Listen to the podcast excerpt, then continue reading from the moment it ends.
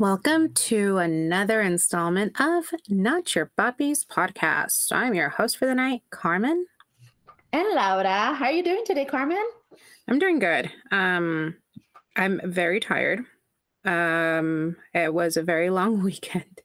I'm, you know what? I used to think that hangovers would never do anything to me, but no, yeah, they are starting to affect my everyday life. I should probably start considering, you know, taking breaks. So that is how I'm feeling today. How are you? I'm doing, um, what the fuck? I'm doing the same, dude. This weekend was uh, very eventful for me. I, unlike me, I guess since like COVID started, right? Because once COVID started, like I just like hightailed it, hid myself from the world. Um, and this weekend was like the first time I went out. I went out Friday, I went out Saturday and Sunday. I had some family stuff going on. And honestly, like yesterday and today, um, because we're recording on a Tuesday, and today I, I still feel like a zombie. I feel like, like I didn't even, I'm not even drinking right now. I literally, I told my sister, I was like, I'm feeling tired. My stomach hurts. And she's like, drink some jengibre tea. And that's literally what I'm drinking right now. I think that's smart. Um, I think also, like, because of the pandemic, you work from home, I work from home. Mm-hmm. So we're just home all day. Anytime I go out and step out into the real world, whether it's family, friends, it doesn't matter who, I, if it's not like my immediate people, I'm already like, it's too much. My sensories, I feel like, no, it's too loud. It's too this. I don't know. It could be age. It could be the pandemic, whatever it is. I know I'm exhausted. So, but I'm happy to be here. I know. And, and you know what the funny thing is, is like back when we first met each other, um, Carmen y yo éramos parranderas. Éramos parranderas. Like we loved going out. And nowadays, we're like homebodies. We're like, let's get together and do something. And Carmen's like, yeah, come over to my house. We'll have, te, nos tomamos un cafecito. We'll make breakfast. Like, we're such homebodies. Like, in the last couple of years, like, we've done a one eighty. Yeah, yeah. I, I call it my señora life right now. Like, I am living that señora life. I just want to be home. And then I work from home. And then I'm like, mm, I don't want to do anything because I'm already like home. And then it's my day off. I'm like, I just want to clean my home. So I don't want to leave my house. I just stay home. So I can like literally go days and days and days and up to like over weeks without leaving my house. And I'm completely okay with that. So. Yeah, seriously. Um, same. I think the only, the only reason I ever leave my house is because I am forced to, because I need to like buy groceries or um, drop the kids off at school and maybe once in a while, like visit my cousin.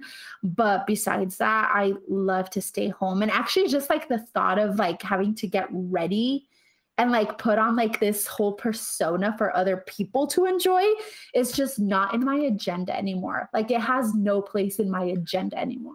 Remember when we did that thirty day challenge without any makeup? And it was like the most stressful time of our lives because it's like, I mean, dude, I used to beat my face with just like makeup, lipstick, eyeliner, everything. And then I was like, maybe let our pores breathe. Let's let our skin do its thing and blah, blah, blah, and be natural. And, and now I'm just like, bitch, I've been natural for like two years, going on yeah. to two years now. And my skin looks exactly the same thing. There is no benefits of like no, not wearing makeup. Let me tell you. So when the pandemic started, um, I, uh, I was having like, I've, I've always struggled with my skin since I, since I was like in high school, like right around the time I was like sixteen, seventeen ish. Like I just started breaking out, like crazy, crazy breaking out. And I've struggled with that, like through like all of my teenage years, my adult life, as far as I can remember, I've struggled with acne. And when the pandemic started, um, I finally decided to freaking go see a dermatologist. I'm like, if I have one chance to fix my skin, it's going to be now when nobody's freaking seeing me, right?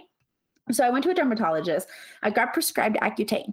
So if anybody who's ever suffered from acne, you know Accutane is like that last resort when your acne is so, so goddamn bad. And because of Accutane, it, it would dry, it dried out my skin. It dried out my lips to the point where my lips were peeling off.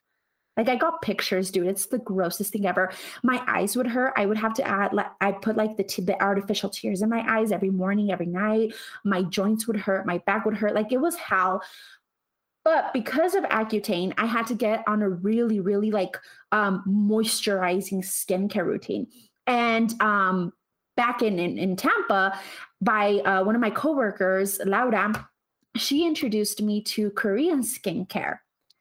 And Koreans have this idea of, of beauty where to them, it's all about moisturizing the skin to keep it youthful, to keep it very lively, very bouncy, very full.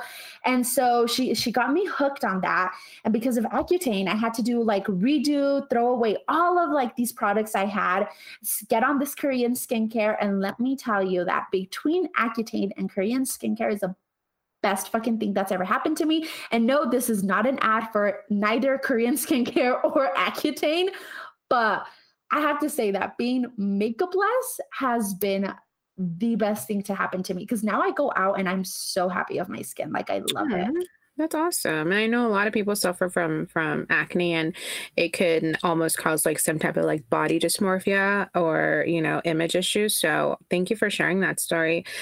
Yeah, I, I remember you telling me going through the process, and I could just, you know, empathize with you, because I also knew like that sadness and almost like low key depression of having to get to that, make that decision of of having to put your skin and yourself through that journey. So, yeah, yeah. It was a bitch, but you know, everything's a blessing in disguise. Yeah. Um, and this weekend was a blessing. Um, and now we have to wear a disguise, which is why we're hiding out in our homes for the rest of the week. Yeah, I'm not going out. I'm not leaving my house for a week, a month, a month. a month. And, and, and no, and dude, and it's the ho- we're coming up to the holidays, and like ugh, now I have to see my family. If not, I'm dude, forced. I'm, I cannot be the only one dreading Thanksgiving and Christmas, because I feel like when I was young, it was so exciting looking up to Christmas, getting gifts, Santa Claus, blah, blah, blah. Now I feel like it's a fucking deadline. Like, if I don't have everybody's gifts by this one day, I'm going to be a total fucking failure in life. You know, my mom this year, she, uh, she made the decision. It was so awkward. It wasn't even Halloween yet. And my mom sends a mass text message to the entire family. This holiday, please don't get me anything. I don't want anything, because I'm not going to give gifts. And I don't know how the family res- like felt that message, but I felt that moment of like, Mom, like, wait until the holidays at least. Like, wait until we get close. But now I think about it, I'm like, you know what? It it takes that one less stress. Getting my mother something for the holidays has always been like difficult. So it just takes, it relieves that one stress. I don't ever feel like the holiday depressions or that holiday pressure or anything like that. Like, I just do me, and, you know, if you like it, cool. If you don't like my present, whatever. I still thought about you. And that's how I receive my presents. And I think, yeah, I like to think that I'm an easy gift giver and an easy receiver of gifts.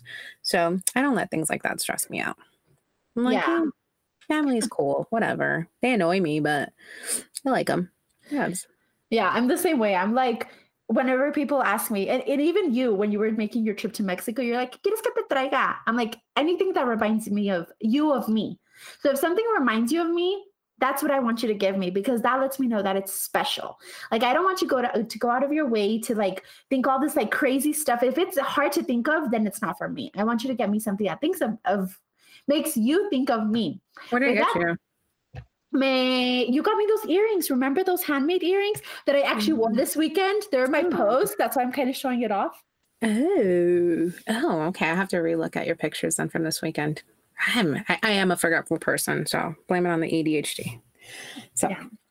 But with that oh. being said, um, for those of you that don't know, now you know. This is Not Your Poppies Podcast, where uh, Carmen and I love to talk about our lives, love to talk about Chingona woman, gossip, drink, our teas today because we're tired. Um, and if you like it and you enjoy it, please feel free to share it with your family, your friends. Remember, we're available on Spotify, Apple Podcasts. We have our Instagram page where we love to interact with our listeners, as well as our Twitter.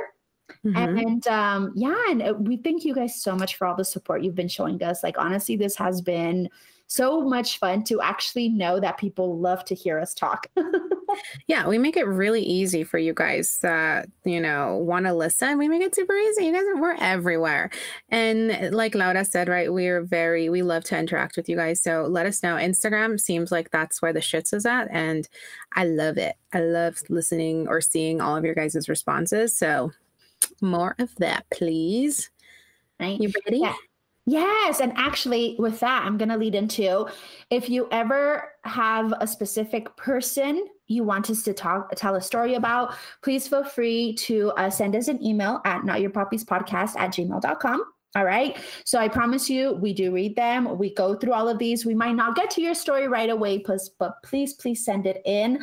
Um, and with that being said, I'm actually going to be talking about um, a lady, una chingona, una mamacita de esas chingonas. Ooh. That was actually recommended by one of our listeners.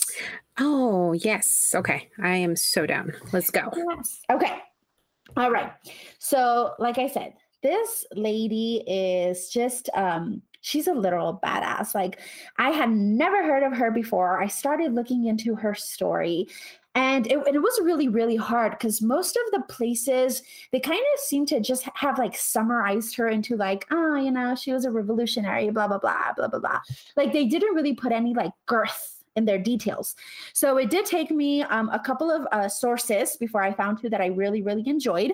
Um, so the majority of my material is going to come from uh, Wikipedia and uh, cuban new yorker dot wordpress dot com. Okay. All right. So with that being said, let me introduce you to Emilia Casanova de Villaverde. All right. Emilia was born in eighteen thirty-two in, in Cuba. Her parents were Cuban-born Inocencio Casanova and his wife, Petronia Rodriguez, who happened to be a native of the Canary Islands. Now, the family lived in Cardenas, which is a city east of La Habana, Cuba, and they were an elite Creole slave-holding family and had sixteen children. sixteen kids. My God. Okay. So my funny story, my dad, his mom had twenty-four children, twenty-four kids. Today only, I think there's only fifteen, fourteen that are alive. But like, I'm just like, ¿cómo? How? Mira, es que eso es, esa es una mujerona de las mujeronas que se hacían antes. Hoy en día, comadre, no se hacen así, ¿no? No es que ya no son igual. Ya no, son... no, no, ya no somos iguales. No. Valemos madre. We pop out one, two kids, and we are like, oh my God. Yeah. We're cowards. Can't do it. Nope. You ain't seen sixteen, you know, of those things popping out of here anytime soon. Mm-mm. Well, Emilia's mom was una esas, una esas mamacitas chingonas. Emilia, from um, a very early age, she she gave evidence to what some um, biographers said, a willful character. So, in other words, era mula, era mula. You know, she knew what she wanted, and from a very early age, she showed it. And her personality was matched by her appearance. So by age twelve, um, according to a biographer, her physical development was that of a young woman of fifteen, and her athleticism gave her a vigorous presence that matched her headstrong behavior. So based off of that quote alone, it seems like Emilia was maybe on the uh, more developed side of the spectrum. And um a thing that benefited her was that also her mind was a little bit more mature, more ahead of her time. At least that's what I take from that quote. Um, despite Emilia's affluent Creole upbringing, she didn't really agree with her dad on his political views. Her dad, you know, being a rich Creole from Cuba, um, was very conservative. And at the age of eighteen, it became her life's purpose to fight for the independence of Cuba from the Spaniards. Mm-hmm. Okay. So this became the channel for her passion, her energy, and undoubtedly led to a huge headache for her dad, Inocencio, because, you know, he's conservative, he's rich, he's like, no, no, no, nada que ver. But she's like, nope, we're fighting. Mm, I mean, the name Inocencio tells you everything.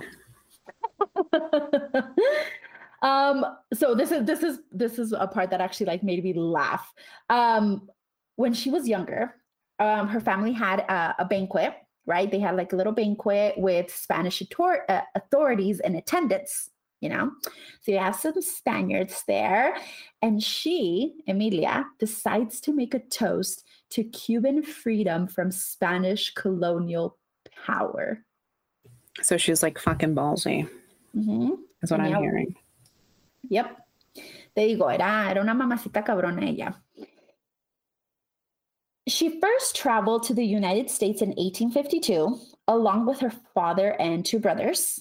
And this trip gave her exposure to the Cuban exile community in New York and further sparked her interest in the Cuban independence movement. So, although Emilia considered staying in New York to kind of continue her education and learn more about the movement from the outside perspective, she decided to return to Cuba after only being in the United States for three months because she had to go take care of her mom back at Cuba. And when she returned to Cuba, she had actually agreed to transport revolutionary documents on behalf of the exiled community, and she distributed them in Cuba. So she, she, you know, she was like, she was in, she's like, you guys have this information that you want me to take back home. I'm going to help you take it back home. And she did. She did. When she was twenty-two, the Casanova family decided to move to Philadelphia, where Emilia met and soon after married Cirilo Villaverde. So Cirilo was a Cuban poet and a novelist. His most notable work was uh, La Novela Cecilia Valdés. And in this novel, he exposed the complex nature of race and class relations embedded in Cuban society. Cirilo had been a politically active member of the Cuban exile community since his arrival in the United States in the eighteen forties. Now, soon after they married, they decided to move uh, from Philadelphia to New York City, where they became very actively involved in the Cuban exile community's independence movement. So Emilia and Cirilo had three children together, and throughout their lives, they remained really active in the New York emigre politics. Now, I want to know a difference. So the reason why we say emigre and not immigrant politics is because an immigrant is defined as a person who comes to a country from another country in order to permanently settle, while an emigre is one who has departed their native land, often as a refugee. That's like the key thing. One immigrant is more like you want to go to a, another place and make that your permanent place of residency. And the other is more like you're forced. So uh, in eighteen sixty-six, they were involved in the creation of the Junta Republicana de Cuba y Puerto Rico. And in eighteen sixty-seven, Emilia, anticipating the coming war for Cuba's independence, prevailed upon her father to liquidate his assets in Cuba and move permanently to New York. Her father, Inocencio, ended up buying the old Leggett Mansion on Oak Point in what is now known as the Hunts Point area in the Bronx. Now, he ended up buying this mansion for one hundred fifty thousand dollars back then. And I actually did the whole um, inflation calculation and all that good stuff. So in today's money, he ended up paying two, two point eight million dollars or a little above two point eight million dollars for that mansion. Yeah. And I believe that mansion is still standing to there. So if you guys are from New York or if you ever visit New York, you know, that might be a nice area or place to go visit, historical. Now, when the war for Cuban independence broke out the following year, um, so, okay, so this is eighteen sixty-seven, so eighteen sixty-eight. So when the war for the Cuban independence broke out the following year, Emilia uh, threw herself basically into the task of organizing expeditions to take men and arms to the rebels in Cuba. So she ended up turning the house into a hotbed of militant activity in the New York area, and the mansion's vaults were converted into storehouses for guns, rifles, powder, and ammunition. And its relatively isolated location near the coast made it ideal for discreetly smuggling ordnance out of the East River or to the Long Island Sound for shipment to Cuba. So she was getting, you know, her people back home stocked up, ready for that war. And during this time, like, Emilia is busy making sure all of this manpower, arm power, gun power is reaching back home. She's also working really hard to build a social network within the Cuban exile community in New York. With this, uh, she actually started organizing public meetings, writing articles dedicated to the independence cause, and hosting gatherings for at her home for supporters of the Cuban Revolution. However, during this time, women were denied membership into political clubs. So in response to this, Emilia's like, you know what? Fuck your all-men's club. I'm going to create my own club. And she ended up creating an all-women's club to increase her prominence and decision-making power among exile nationalists. On February sixth of eighteen sixty-nine, Emilia founded La Liga de las Hijas de Cuba, a political organization for women fighting for Cuban independence. fourteen Cuban and Puerto Rican women gathered at this initial meeting to discuss helping Cuban soldiers and to criticize the all-male independence organization, which was called Junta Revolucionaria de Cuba y Puerto Rico. Okay, so La Liga is for the women, and La Junta Revolucionaria is the all-men's club. Now, the members of La Liga de las Hijas de Cuba were aware of the United States' growing interest in controlling Caribbean nations and disapproved of the fact that La Junta Revolucionaria considered the United States an ally.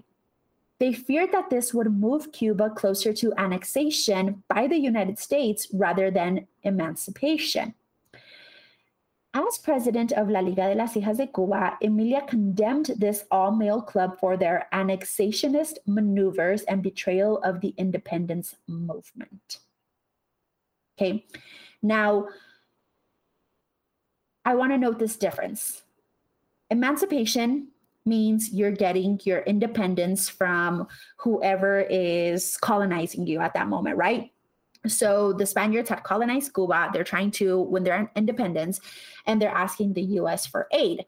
But at this time, the U S, um, being greedy, wasn't looking to really help Cuba gain its independence, but more instead of the Spaniards colonizing Cuba, they were like, oh, you know, this is a great opportunity for us to gain another territory, which is what annexation means. And which is that what they did to Puerto Rico? Yep. Okay. Mm-hmm. Yeah. But I believe Puerto Rico was actually um, a free country prior to like us like taking over them. I'm not too sure. I'm not too educated on that aspect, but I'm pretty sure they were free prior to us going in there. If anybody listening is an expert in Puerto Rican uh, history, please let us know and send us a message. Yes, please. And thank you. We love to be educated on these topics. And okay. So La Liga de las Hijas de Cuba also raised funds to help sustain the elderly, the widows, and orphans in New York who took refuge from the war in Cuba. Additionally, as a representative of La Liga, Emilia presented the merits of Cuban liberation before the U S Congress on numerous occasions. She was the first Cuban woman granted the right to address the United States Congress on this issue.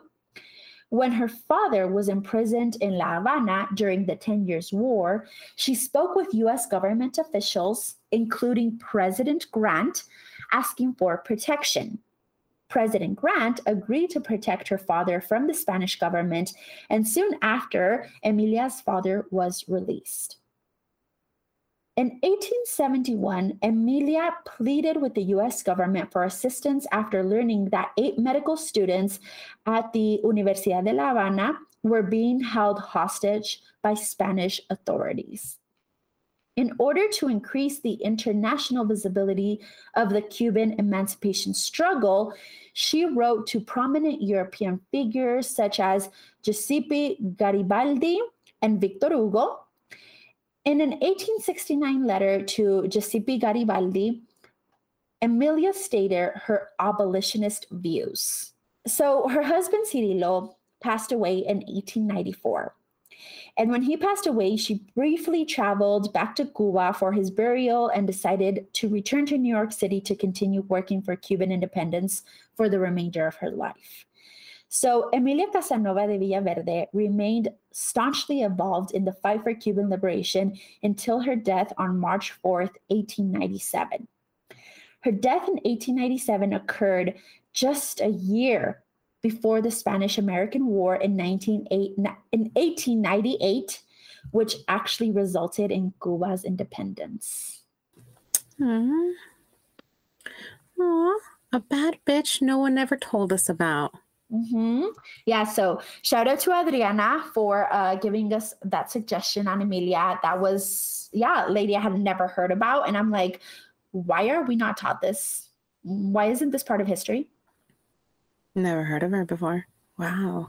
Thank you, Adriana. That was a very, very great suggestion. And thank you, Lara, because that was a amazing rendition to her. It's beautiful. Yeah, I, I hope I did her justice. I know uh, currently, and since the summer, there's been going um, a lot of political movement in Cuba right now, Cuba Libre, um, you know, because of the, uh, what is it, the totalitarian government that they have over there. And, uh, and, you, and you know, if, if you guys are more educated in this, if, if you are Cuban, Cuban descent, have family members that are going to this, um, you know, feel free to educate us, send us those emails, send us those D Ms telling us about the thing, because we really want to know about what's going on. And I felt like she is such a prominent figure and she did so much, and yet we know nothing about her. And I feel that's kind of what's going on right now. It's like the media has totally kind of shut out what's going on with Cuba Libre, the fight for what's going on in Cuba right now. And, um, and these are topics we really do need to have discussions, like open discussions about. Absolutely. I, I agree. Um, fun little fact. I remember being in high school and my, I, I had failed geometry multiple times in high school because I just don't get numbers. And I've always been like taught in English, and math has always been a struggle for me. It was really funny is when I became a, se- when I was a senior in high school, I changed high schools, and um, there was no more room for me to get that geometry class. I'd have to wait another semester, and that would just like postpone my graduation date. So they asked me, well, we do have this E S L class that's in um, an E S L ge- geometry class if you want to go. And I was like, I don't know how to, I don't know numbers in English. I don't think I'd get them in Spanish. Bro, I took it because I had no other choice. And I had never in my life understood numbers the way my Cuban teacher taught me. Um, and it, it, and her passion and her, the way she described numbers. And it's so funny. And to me, it just always went back to that language aspect that, that would, that's been a part of my brain that I've never, um, that never gets exercised, not in Spanish. I didn't know I could learn in Spanish because um, it's a language that, although I speak it, I'm not, although I am fluent in it, but I don't, I never thought I could learn in that way.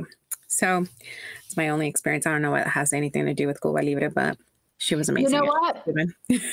And I, I know exactly who you're talking about because uh, it's Miss Isis. Yeah, Miss Isis.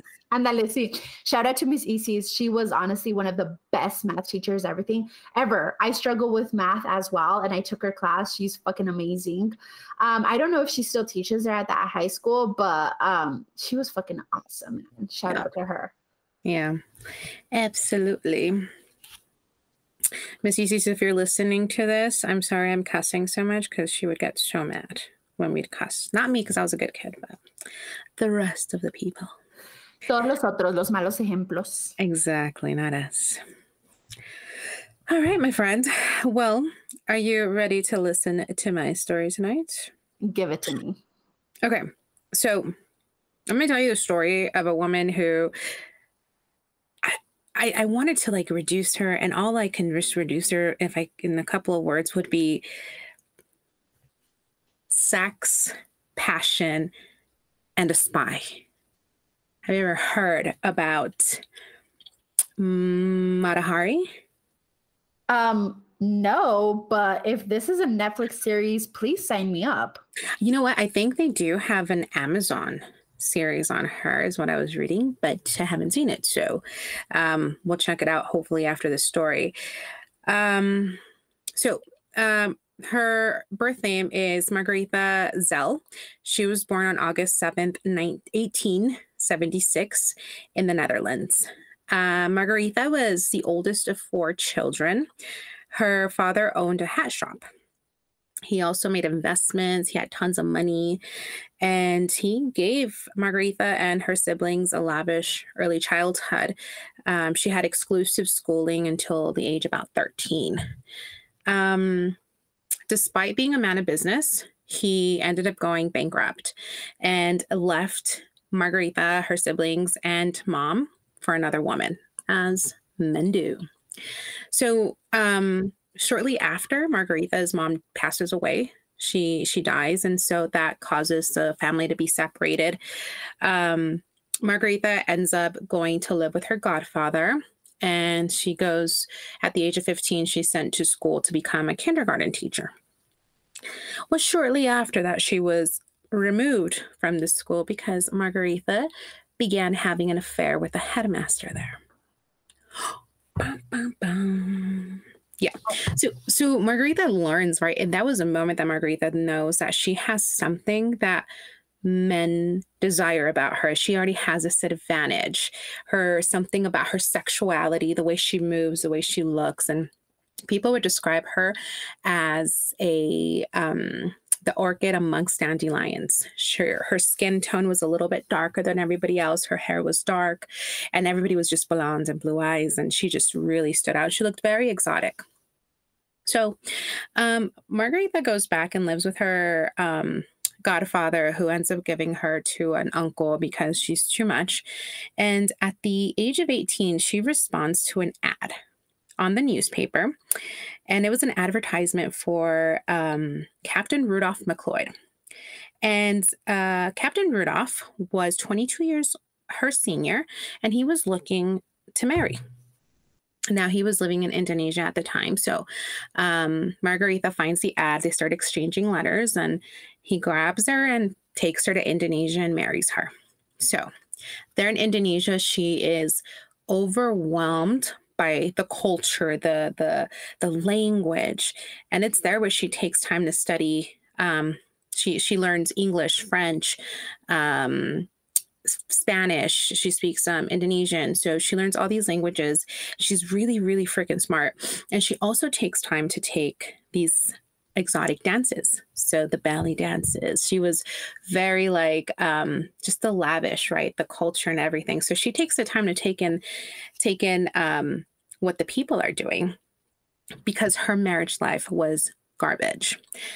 Um, Rudolph was very open about having like he had a bunch of lovers, which was accepted in Indonesia, but that just always like sat ill with her.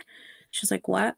But despite all of that, they have two children um, uh, within like a year of each other. So they have their two little kids, but she was just like over him. She's like, I don't like this man. He's a drunk. He's disgusting. And worst of all, he gives her syphilis. So. Oh no. Oh no. Oh yes. Oh yes. And the syphilis actually happens even before she gives birth to the kids. So the kids were actually born with syphilis. And this is the late eighteen hundreds. So as you know, there's really no, um, there's treatment for it. And the only treatment available is mercury. And they end up giving so much mercury to one of the kids, the, um, the youngest one, and they both end up getting violently ill from the treatment. But the, I'm sorry, the oldest son, Norman, ends up dying. And this just really triggers like something between both Margaretha and Rudolph where they just can't not be together. So she ends up moving back to the Netherlands and takes her kid with her. They um, they officially separate in nineteen oh two, and Rudolph is required to give her child support, but just he just never does because he's trash. And on one of the trips over, he's like, well, let me just take her out for ice cream. She's like, okay. He takes the kid, never comes back. And it was that moment where Margaretha's like, I'm putting, I'm putting my kid through poverty. Like, he could have been trash. He could have been the worst husband in the world, but he was always a great father. And I'm having to make that sacrifice that he is going to be in better hands with her dad than she currently is with me. So she makes that tough decision. I mean, I can't imagine doing that, but no shame. You know, sometimes you have to make those hard, hard decisions. Um, Jean ends up dying at age twenty-one from what is believed to have been complications from her infection from the syphilis. So, um, well, we never really know. What we do know is that throughout this time between she going away, uh, Jean, to um, her end of her life, uh, Margaretha would send money over to take care of her kid. So Margaretha, after that, moves to Paris, and she really struggles to make and make make and meets. She is beautiful, though. So she starts posing as an artist for artists, and she does like all these um, little portraits, but it's still not enough money to get her um, to make enough money. So she ends up becoming an exotic dancer. She takes up this image of um, of being like Asian and exotic and kind of like gypsy. So she starts appropriating all these different cultures she's already um, educated herself on. And she starts, well, she appropriates and exploits it to her benefit and starts dancing at brothels um, with the name Mata Hari.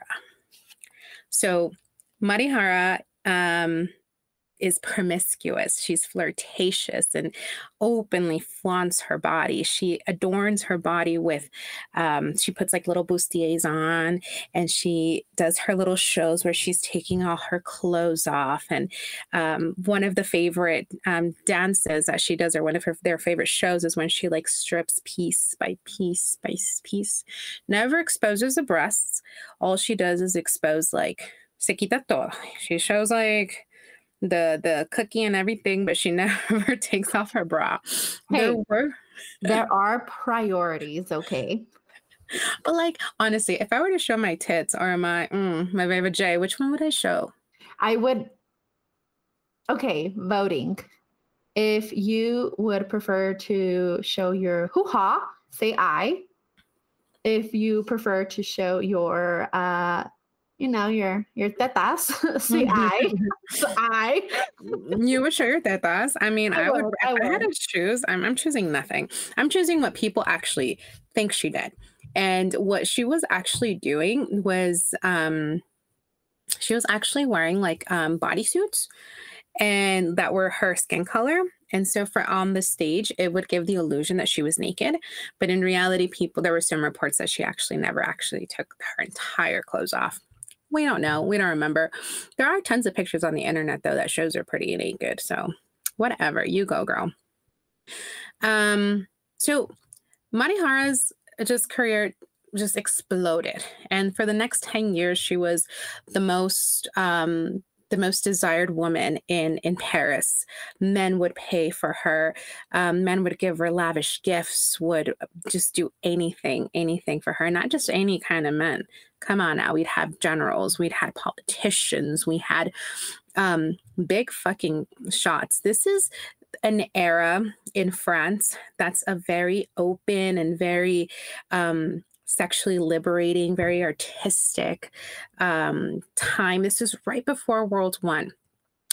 And we start seeing a decline in her career in about March of nineteen fifteen. And all of it had to do because we start getting tensions with the World War One coming up. So we start losing people. We start um, we start losing clientele, and um, she ended she ends up receiving an invitation to go to Berlin, to dance in Berlin. And knowing where her career is going, she's like, well, I can't, I can't miss this opportunity. And so she goes. But then it gets canceled because Germany declares war to Russia. So she's like, all right, let me go back to Paris. But then she can't go to Paris because Germany declares war to France. So she's pretty much stuck in, in, in German. And um, Marihar is there. She actually ends up going back to her town of her birth town, and she could have just lived a quiet life there. But being Marihara and just, she's a chingona, she starts dating this guy named Karl Kramer. And this guy is from the um, Kaiser, uh, Kaiser Secret Service, and gets to know Marihara. And after a few days, he starts realizing that this chick is from Paris, right? He's German, Paris, and they're kind of enemies. She speaks several languages. She has a neutral passport, and she she is friends with very, very important people. So he ends up recruiting Marihara to spy on France and give her in exchange uh, twenty thousand francs. Don't ask me, because I didn't do my research. I'm not as good as you, how much that equates, but it sounds like it's a lot of money. Sorry, I'm, I'm going to expose my reality of not doing all my research. Um, but she accepts. And so begins the life of Agent H twenty-one. Now, there's account, there's a legend of Marihara, and then there's the reality of Marihara. Um, some people make her, the rest of her story of it being a spy espionage who would like go and like sleep with all these different men. And her story gets convoluted because she starts picking sides. She gets caught. Um, she, they make her responsible for the death of fifteen thousand French soldiers. So then France holds her accountable, right? But then the other story, this, the other side of the story is actually pretty simple. It's that nothing ever happened. She did take the money, but she took the money because she needs the money. And because she also felt like when she was in Germany, they ended up stealing all her jewels and clothes. And she was just like, well, fuck you. I'm taking the money. I'm going to tell you what you want to hear. Because that's who she was, right? And then just fucking bounce. And that's what she did. So she bounces. She goes back to France, go live her life in her fucking little club, do what she does best. But the only difference this time is that now she was being watched by the French very closely. They had already heard that there was somebody um, spying on them, and they said it had to been Marihara. So she ended up getting... Like, they ended up following her. They would spy her. They would uh, spy on her mail. They would open her stuff. Like, it became, she got too caught into the web with all these people that any movement she did, there was always a reasoning behind it. She's a traitor. She's a traitor. She eventually, um, uh, they wanted to prove so bad that she was the spy and that she was this bad woman, but there was really no evidence behind it. She ends up getting caught, and she ends up going to trial after the fifteen thousand soldiers died. And they needed a scapegoat because France really fucked up with that situation, but they needed a scapegoat. And they're like, what better than to blame it on this one woman? And so she, um, she goes to court and she tells them, hey, I might have been a hoe, but I ain't a spy and I ain't a traitor. So what's up? They don't give a fuck. They still um, hold her accountable for these deaths. Marihara was executed by a firing squad of twelve French soldiers just before dawn on October fifteenth, nineteen seventeen. Um, she refused to be blindfolded. She wore, she got a custom-made dress for that day, and she winked at her soldiers. And accounts, the legend says that she winked at her soldiers and blew a kiss as they executed her. So that is the fabulous, extraordinary life of Marihara, the spy who was never a spy. Dun, dun, dun. Wow, I'm, I'm li- literally speechless because... I mean, aside from her marriage and, and, you know, her children passing away, um, her life sounds so fabulous. Like, I'm sorry, but if somebody were to tell me move to France right now, become an exotic dancer and get paid for it, like, yeah, sign me up. Sign me up. Oh, you wanted me to be a spy? Yeah, I'll take your twenty thousand dollars. I don't care. Yeah, I'll do this for you and then just go live my life as I've always done. Oh, yeah. I, I really like that she, there there were a lot of reports and accounts. Um, they ended up, like, digging a bunch of letters and stuff that she would write during her time in, in France. And a lot of it was money towards her kid. Like, yes, my kid isn't better off. The type of lifestyle that I'm living today, I'm hustling, but my kid is being taken care of, right? So yeah. she was taking, she was holding her own there and then just fucking shit up, right? Like making world wars happen. But poor baby gets, you know, you get, you get tangled into that web with men and they're just looking for a scapegoat. And that's truly what she ended up being, just a scapegoat. What's up with like needing twelve soldiers for a firing squad for one woman? Like, oh. Is your fragile masculinity that much? That what? Like, I'm sorry, but that's that's twelve soldiers too many. Like, how scared can you be of this one woman? that's that's the power. That's the power of las tetas. That's what I tell you. Yeah. Yeah. Men. That is. Yep. Yep. Men, yep. Men. Yep. I Girl. mean, is there any other way to summarize it? No. No, just men are trash. I think I say this. I'm starting a drinking game, guys. Every time I say fuckery, which I don't think I did tonight. So you guys are sober. Um, but men are trash. Those are my two quotes. Yeah. So the game going forward, and before Carmen gets all self-conscious again, is anytime uh, she says fuck, we both cuss, uh, but we noticed her favorite Her favorite cuss word is, is fuck. Mine is variety in English and Spanish. It's a rainbow of bad words. Um, every time Carmen says fuck, take a shot. As long as you're not driving. And um, if you're at work, no one can see you. I'm just saying. Just vodka. Be smart about it. Vodka and put it in your Yeti and no one will have to know. So. Yes. But before we get going, um, tell me... One good thing, one good thing that happened to you in this last week. Um, somebody grabbed one of my pictures from Halloween with me, my kid, and my boyfriend. We were dressed as Ghostbusters, the three of us. And um, my employee ends up editing that picture.